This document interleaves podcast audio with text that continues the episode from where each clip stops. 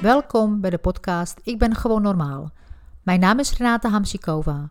Hi, en dit is het tweede deel van de vraag- en antwoordsessie uh, aanleiding van het college over hoogbegaafde meisjes van Hogeschool uh, Peeksel Hasselt. Um, ik moet wel even aan uh, verwachtingsmanagement doen, want ik kan niet alle vragen heel goed en inhoudelijk en breed beantwoorden. Dan zitten we in drie dagen nog.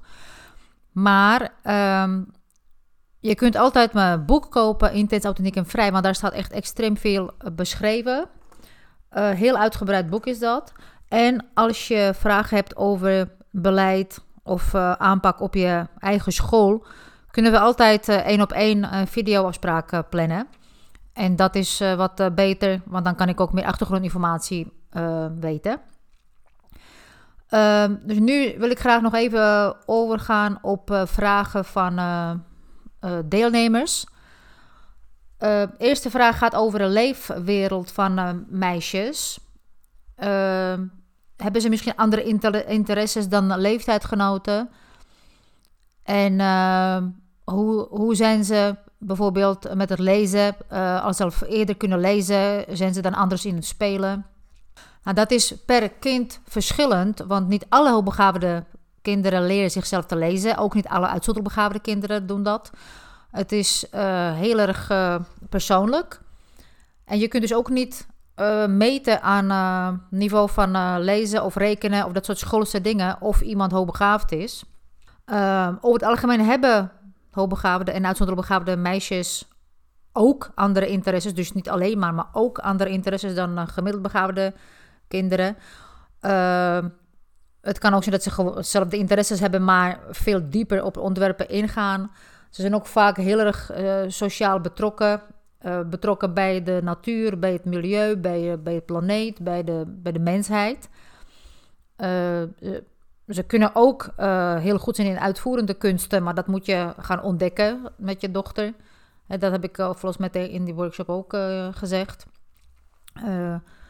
Dus het is gewoon heel erg persoonlijk. En er is altijd maatwerk nodig, niet alleen in begeleiding op school, maar ook opvoeding. Hè? Want je hebt te maken met je eigen gezin, met je eigen gezinssysteem, ouders, gewoontes, gebruiken uh, karakter, al die dingen die meespelen. Dus praten in algemeenheden, het is uh, best uh, gevaarlijk. Volgende vraag is over signaleren van leerkrachten van meisjes. Nou, ik heb aantal schema's daarvoor ontwikkeld. Te signaleren in de klas, dat begint eigenlijk met gesprek met ouders. Want als een jong meisje op school komt, past ze zich ja, in, binnen één dag aan. En daarom is het heel goed om te weten hoe was het meisje voordat ze naar school kwam, welke interesses heeft ze thuis, wat doet ze in de vakantie en in haar vrije tijd. En in hoeverre verschilt dat met haar houding en uh, prestaties op uh, school. Daarin kun je al heel veel in ontdekken. Um, andere vraag gaat over een jongen, maar dat is niet erg, want meisjes hebben daar ook namelijk veel mee te maken. Het gaat over een jongen die lezen. Hij lijkt nu helemaal dichtgeklapt te zijn. Hoe help ik hem terug zichzelf te zijn? Kijk, het is best moeilijk om, als je jong bent, hè, om jezelf te durven zijn in een groep waar je als enige anders bent.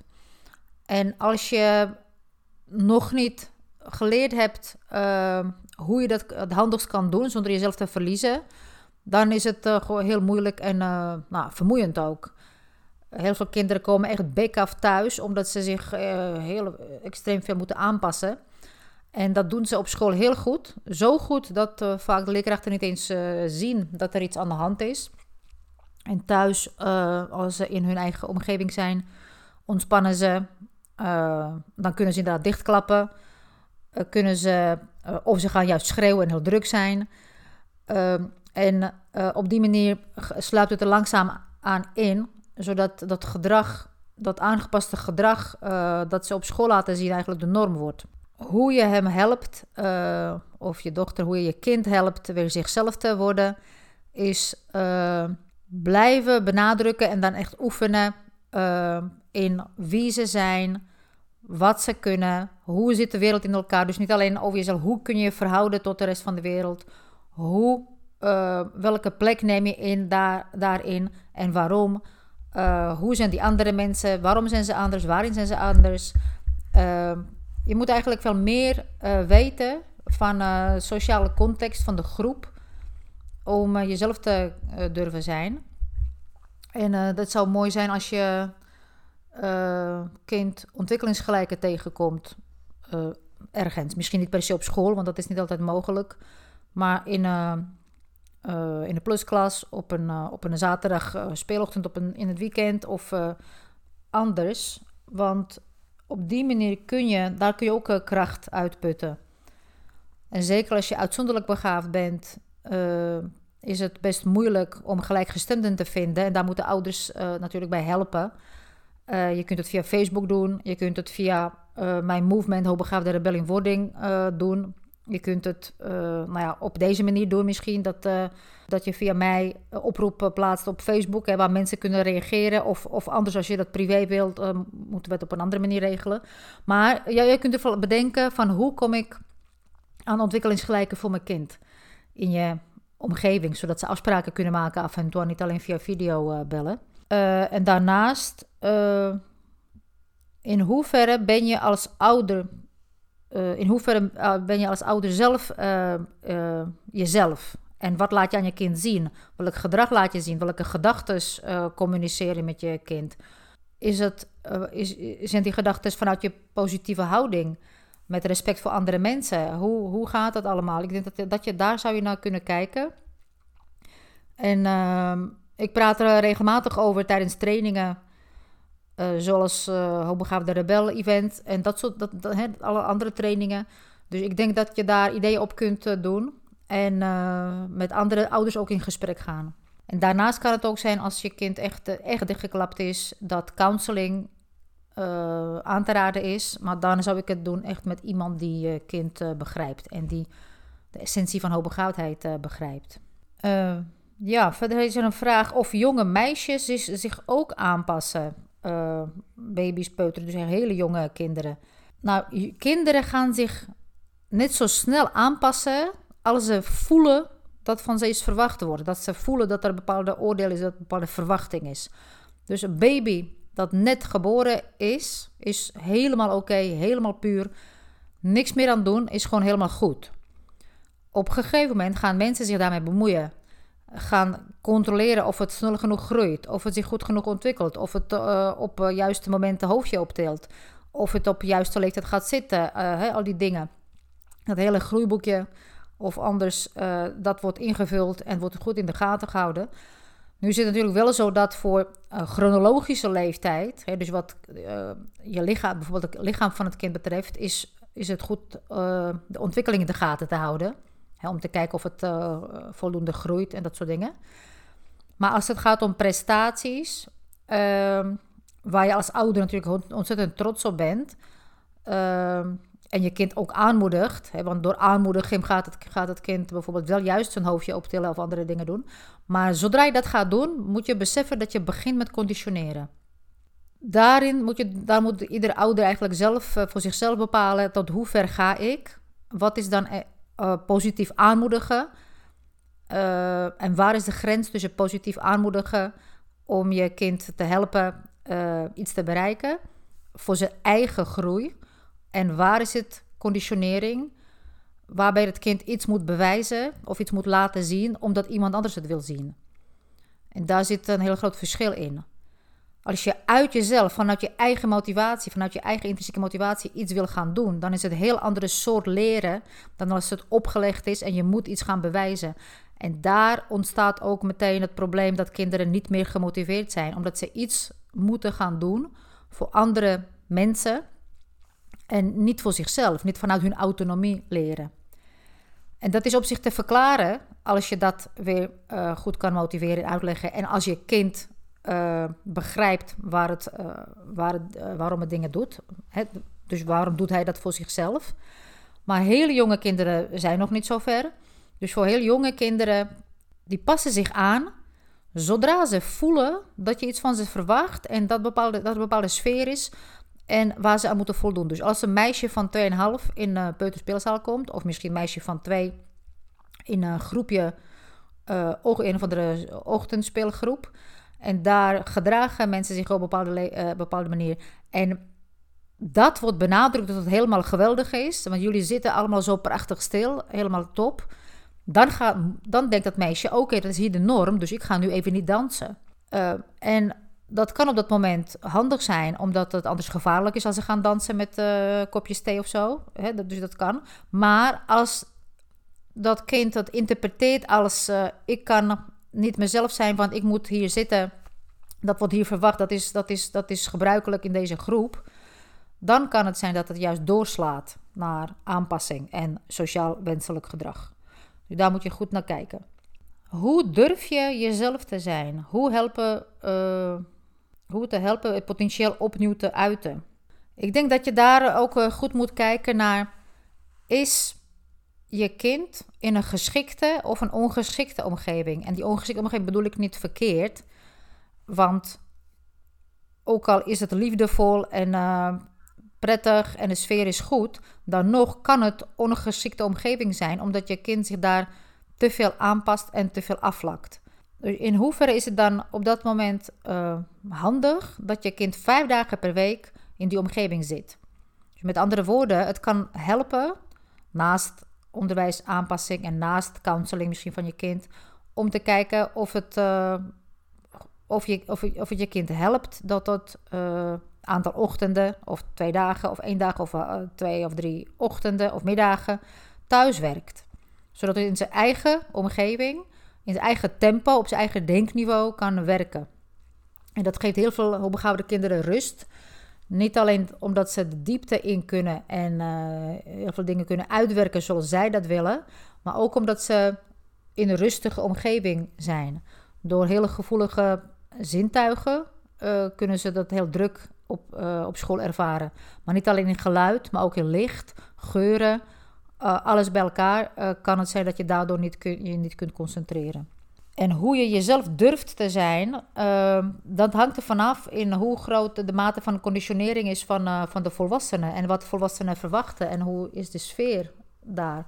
Dus dat, ehm, dat, moet, dat, dat zou ik eigenlijk per geval, per kind moeten bekijken en daar bij, ja, gericht advies op geven.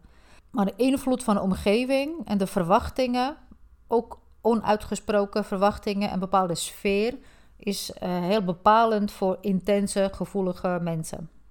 Uh, verder was er een vraag over mishandeling, of misschien uh, uitzonderlijk begaafde meisjes vatbaarder zijn voor mishandeling, omdat ze sneller ingaan op sociaal wenselijk gedrag. Het is niet zozeer sociaal wenselijk gedrag dat ze kwetsbaar maakt, maar extreme empathie.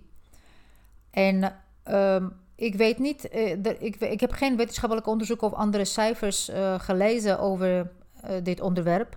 Maar ik weet wel uit de praktijkervaring van mensen, vrouwen, moeders die met mij praten, die regelmatig in een relatie belanden met, nou ja, nogal veelijzende man. met narcistische trekjes en, en dat soort dingen. Uh, en dat zegt op zich niet uh, meteen, uh, dus die link naar hoe begaafd kan, kun je misschien niet meteen uh, leggen, maar wel naar die extreme empathie en die inlevingsvermogen en mensen willen helpen. En ook deels dat je dan jezelf verliest, omdat je niet gewend bent jezelf te zijn en krachtig zelfsturend te zijn. En uh, eigenlijk door de maatschappij uh, op die manier zwakker bent uh, gemaakt. Of je, hebt, je, hebt het, je, hebt het toegelaten natuurlijk, maar niemand heeft je verteld hoe je dat niet toelaat. En daarom is het heel belangrijk om tegen jonge, jonge meisjes te leren in hun kracht te blijven staan, nee te durven zeggen, voor zichzelf op te komen. Kijk, aan één kant is het, uh, is het sociaal zijn heel belangrijk. Maar aan de andere kant, als jij niet goed voor jezelf zorgt, wat op de eerste plek gaat, kun je ook niet sociaal zijn. Dan ben je sociaal vanaf afhankelijkheid en niet vanuit je kracht. Dat is in de relaties ook zo. Als je niet alleen kunt zijn en helemaal zelfredzaam kan zijn, je bent afhankelijk van je partner, emotioneel afhankelijk, uh, dan ben je heel kwetsbaar. En als diegene besluit te vertrekken, dan ben je uh, volledig in disorder. Terwijl als diegene, als je krachtig bent en je weet wie je bent, ehm, onverstoorbaar eigenlijk. En er vertrekt iemand of er, er, er gebeurt iets. Natuurlijk is het verdrietig, en, maar je, kan, je kunt dan verder. Je bent niet zo afhankelijk dat dat een hele nou, toestand gaat worden. En dat is, uh, of dat laten zien als rolmodel, als vrouw, vrouw naar je dochter of vrouw naar andere vrouwen, andere meisjes, is belangrijk. En dat is een soort verloren ja, in de maatschappij. Die afhankelijkheid, wederzijdse afhankelijkheid, is er, is, is, is er heel sterk. En dat wordt uh, in de hand gewerkt eh, door allerlei rituelen. Terwijl als je sterk genoeg bent als vrouw, en gelijkwaardig aan mannen bedoel ik dan daarmee, dus niet meer of minder, of, uh, maar gelijkwaardig, dan vanuit die positie ben je krachtig en, uh, en kun je kiezen wat je zelf wil. En dan hebben we nog een vraag, laatste vraag over meisjes. Uh, hoe komt het dat meisjes wel uh, sociaal wenselijk gedrag vertonen en jongens wat minder? Nou, dat heeft denk ik ook te maken met wat ik net zei. Ook verwachtingen van de maatschappij. Uh, hoe je het went of keert, 2021 is het toch met, met gelijke vrouwen- en mannenrechten is het uh, heel mooi. Maar in de werkelijkheid, in de praktijk, zijn de taken op een bepaalde manier verdeeld. En dat is ook prima. Maar, um, de, maar de vrouwen hebben een bepaalde vrouwenrol, hebben zich laten toebedelen. Wat hen zwakker maakt, terwijl je als een vrouw ook heel krachtig kunt zijn, ook in zorgtaken die je verricht en voor jezelf kunt opkomen. En ehm, als je die vaardigheden leert, dat je eerst voor jezelf moet zorgen en dan pas kun je voor anderen zorgen, dat, dat, dat helpt je. Als je leert hoe je voor jezelf kan opkomen op een, uh, op een effectieve manier. Uh, als, je, als je weet dat het helemaal normaal is dat je voor jezelf moet kiezen. En dat je alles laat vallen en dat je niet streeft naar perfectie. En dat je niet uh, iedere dag warme maaltijd uh, op de tafel zet en dat soort al die dingen. Ja, je, je ziet het zo voor je. Dan um, leren hoogbegaafde meisjes, of alle meisjes, uh, niet alle hoogbegaafd, leren meisjes dat, ja, wat er eigenlijk een nieuwe norm is. Dus ik denk dat het goed is dat we gaan nadenken over de nieuwe, nieuwe norm voor vrouwen, voor meisjes. En, en ik denk dat dat iedereen voor zich kan doen. Uh, voor, meisje, voor, uh, voor meisjes in je klas, in je praktijk of, of je eigen dochters. Hoe sociaal wenselijk gedragen ze zich en waarom? En hoe kan ik dat verhelpen? Nou, dit waren de laatste vragen over meisjes. Nou, wat ik al zei, je kunt het beste. nou, wat je nu kan doen nog is artikelen op mijn website lezen natuurlijk. boek kopen, andere trainingen volgen. En vooral door blijven leren en ontwikkelen. Veel succes! Als je vragen hebt kun je me mailen op renata.iq.nl Tot de volgende keer. Zorg goed voor jezelf en zorg goed voor elkaar.